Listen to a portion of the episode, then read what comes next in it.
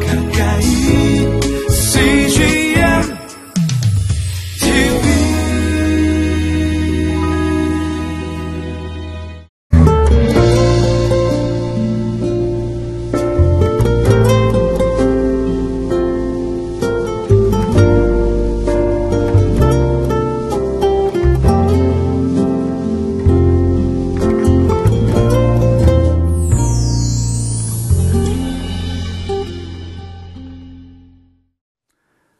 이사야 선지자는 오늘날 교회가 어떤 일을 해야 하는지, 그리고 크리스찬들이 어떻게 살아야 하는지에 대해서 말씀을 주셨습니다. 과연 우리는 어떻게 살아야 할까요? 오늘 말씀을 통해서 하나님의 음성을 듣도록 하겠습니다.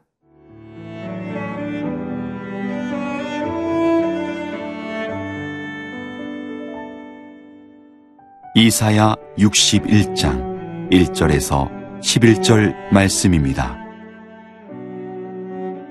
주 여호와의 영이 내게 내리셨으니 이는 여호와께서 내게 기름을 부으사 가난한 자에게 아름다운 소식을 전하게 하려 하심이라 나를 보내사 마음이 상한 자를 고치며 포로된 자에게 자유를 갇힌 자에게 노임을 선포하며 여호와의 은혜의 해와 우리 하나님의 보복의 날을 선포하여 모든 슬픈 자를 위로하되 무릇 시온에서 슬퍼하는 자에게 화관을 주어 그 죄를 대신하며 기쁨의 기름으로 그 슬픔을 대신하며 찬송의 옷으로 그 근심을 대신하시고 그들이 의의 나무 곧 여호와께서 심으신 그 영광을 나타낼 자라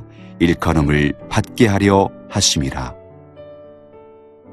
그들은 오래 황폐하였던 곳을 다시 쌓을 것이며 예부터 무너진 곳을 다시 일으킬 것이며 황폐한 성읍 곧 대대로 무너져 있던 것들을 중수할 것이며 외인은 서서 너희 양떼를 칠 것이요 이방 사람은 너희 농부와 포도원 지기가 될 것이나 오직 너희는 여호와의 제사장이라 일컬음을 받을 것이라.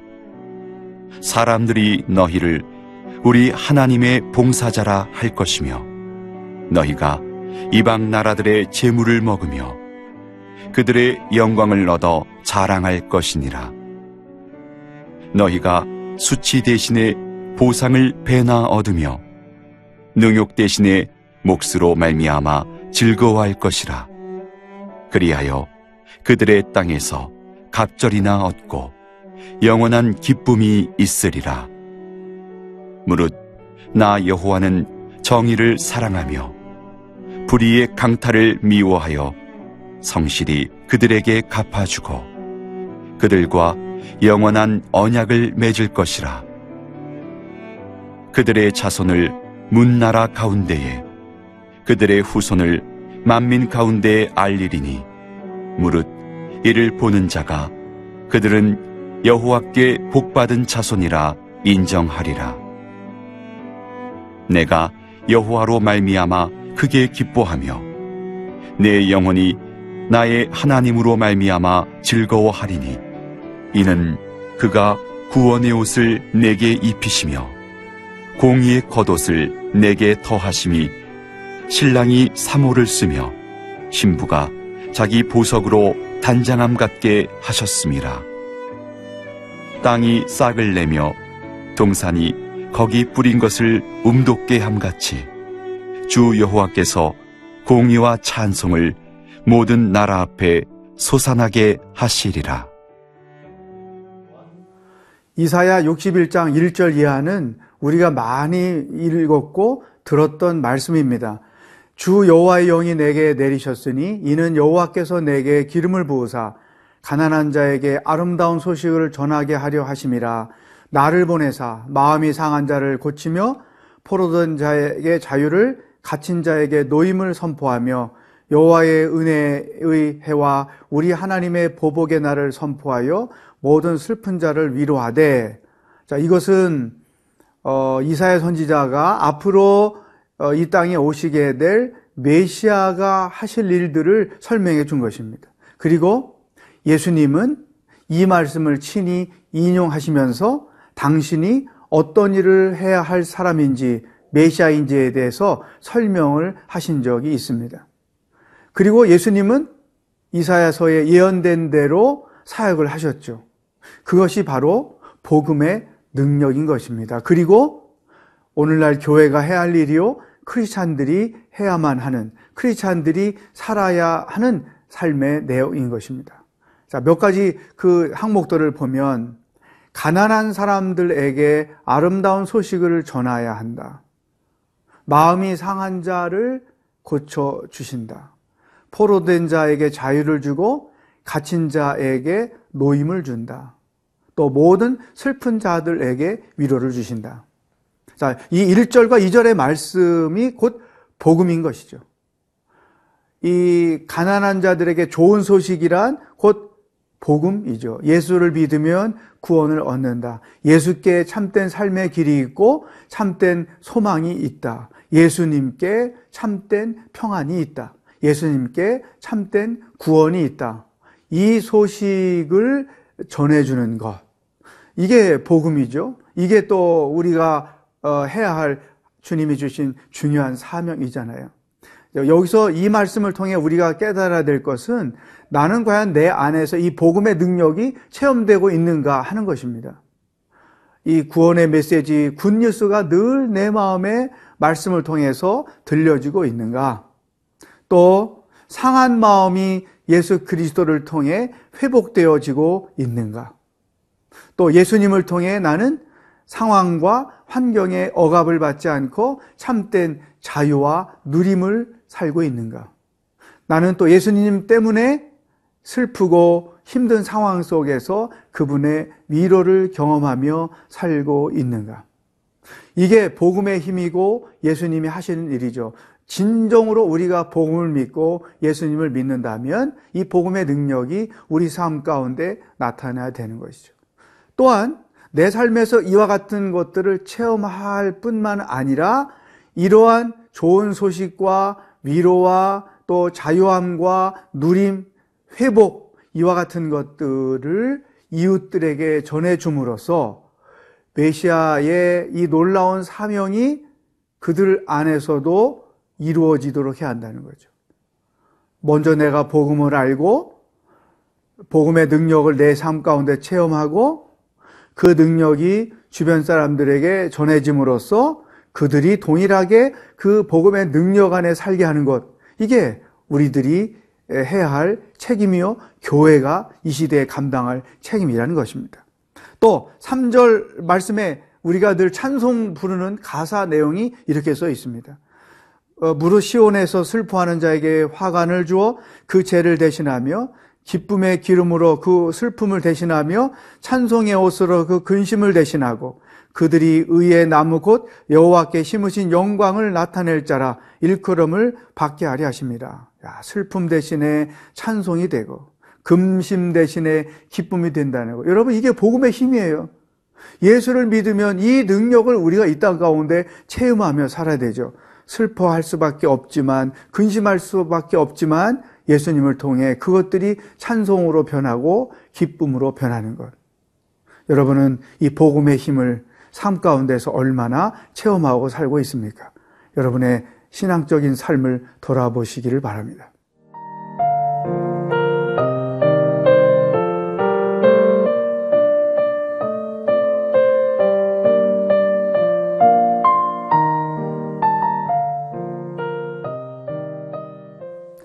복음의 능력은 우리에게 참된 자유를 주고 우리의 상한 마음을 회복시켜 주고 또 슬픔이 변하여 위로가 되고 찬송이 되는 것이죠.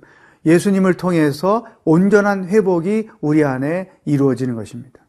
그렇다면 참된 회복을 경험한 사람들은 그 삶 가운데 어떤 일들이 나타내줘야 되는가?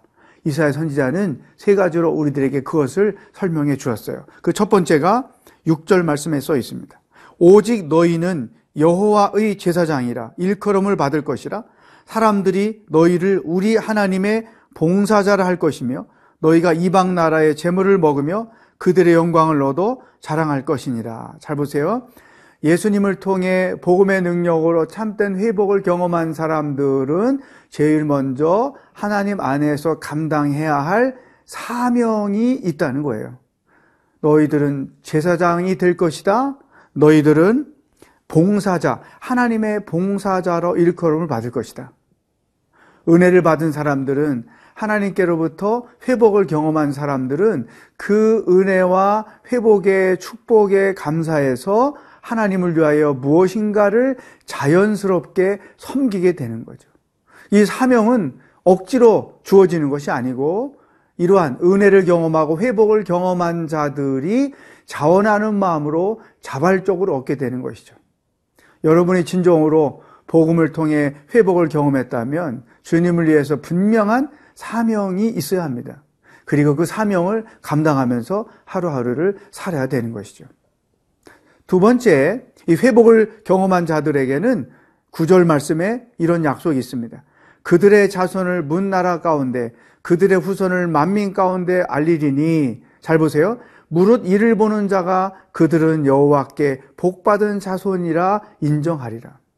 이스라엘 백성들이 회복된 모습을 보고 주변 사람들이 아 저들은 여호와께 복을 받은 자손들이구나라고 말한다는 것이죠. 복음의 능력을 통해서 회복을 경험하고 참된 자유를 경험하고 슬픔 대신에 위로와 찬송과 기쁨을 경험하며 살면 주변 사람들이 우리를 보고 아 하나님께 복 받은 사람들이구나 이렇게 말한다는 거예요. 어때 여러분 여러분이 사는 모습을 보고 주변 사람들이 그렇게 느끼거나 표현하는 적은 없습니까? 아, 당신은 내가 봐도 하나님을 믿고 사서, 살아서 그런지 정말로 복 받은 것 같아. 형통한 것 같아. 정말 평화롭게 사는 것 같아. 내가 받은 회복과 은혜가 삶을 통해서 사람들에게 보여짐으로 사람들이 내가 하나님께 복받은 자로 인식되는 거죠. 그것이 하나님께 영광을 돌리는 것이요. 그것이 그들로 인하여 하나님께로 인도하는 구원의 통로의 역할이 될 수 있다는 거죠. 그러니까 내가 복음의 능력을 통해서 이러한 회복을 경험하는 것, 슬플 수밖에 없지만 위로를 경험하고 회복을 경험하는 게 이만큼 중요하다는 것입니다. 또 한 가지, 참된 회복을 경험한 자들에게는 이런 결과가 있다는 것입니다. 10절에 보면 내가 여호와로 말미암아 크게 기뻐하며 내 영혼이 나의 하나님으로 말미암아 즐거하리니 자, 이 말씀만 보세요. 여호와 하나님으로 인하여 내 마음이 기쁘다. 여러분, 내가 하나님의 자녀라는 것 때문에 그 사실 한 가지만으로도 마음에 기쁨이 있는가요? 나는 여호와 하나님으로 인하여 인생을 즐겁게 삽니다. 이런 어, 경험을 하고 계신가요? 그리고 고백을 하는가요? 저는 개인적인 기도나 어떤 공적인 기도할 때 이런 표현을 잘 써요. 하나님, 당신이 우리 하나님이라 너무 감사해요. 내가 당신의 자녀가 된 것이라 너무 감사해요. 하나님이 내 삶의 기쁨의 근원이고 삶의 이유예요. 여러분, 이 성숙한 신앙, 다윗이 그렇게 많이 경험했던 것처럼 여호와 하나님으로 인하여 내가 기뻐하며 삽니다. 즐거움의 찬송을 부립니다. 참된 회복을 경험한 자들에게 이런 결과가 있는 것이죠. 복음의 능력을 체험해서 그것으로 인하여 하나님께 영광도 돌리고 많은 사람들을 그리스도께로 소개하는 구원의 통로의 역할을 감당하며 하루하루를 사는 여러분이 되기를 주의 이름으로 축복합니다. 기도하겠습니다. 하나님, 복음의 능력을 믿습니다.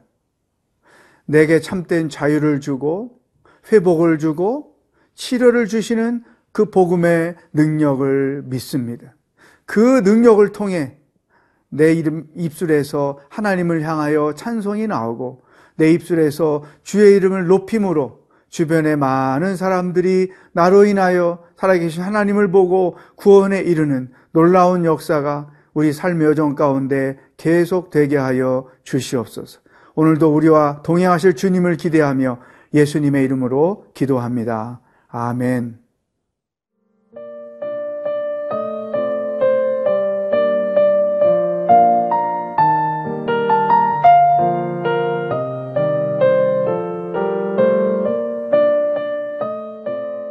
프로그램은 시청자 여러분의 소중한 후원으로 제작됩니다.